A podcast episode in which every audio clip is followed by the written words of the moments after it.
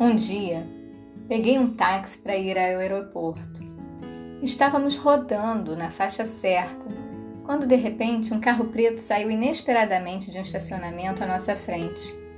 O taxista, pisando no freio bruscamente, deslizou e escapou de bater em outro carro. Foi por um triz. O motorista do carro preto sacudiu a cabeça e começou a gritar para nós, nervosamente.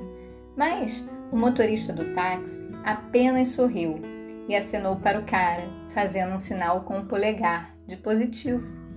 E ele fez de maneira bastante amigável. Indignado, lhe perguntei: Por que você fez isso?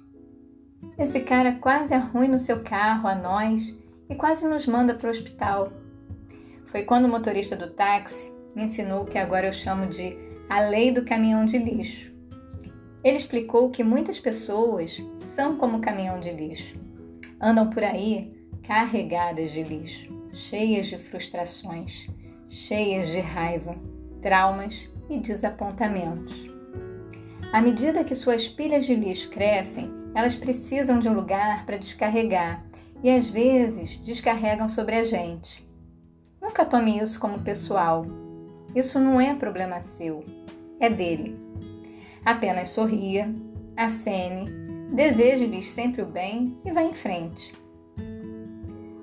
Não pegue o lixo de tais pessoas e nem o espalhe sobre outras pessoas, no trabalho, em casa ou nas ruas. Fique tranquilo, respire e deixe o lixeiro passar. O princípio disso é que as pessoas felizes não deixam os caminhões de lixo estragarem o seu dia. A vida é curta. Não leve lixo com você. Limpe os sentimentos ruins, aborrecimento do trabalho, picuinhas pessoais, ódios ou frustrações. Ame as pessoas que lhe tratam bem e trate bem as que não o fazem. A vida é 10% do que você faz dela e 90% da maneira como você a recebe. Tenha um bom dia e lembre-se: livre-se dos lixos.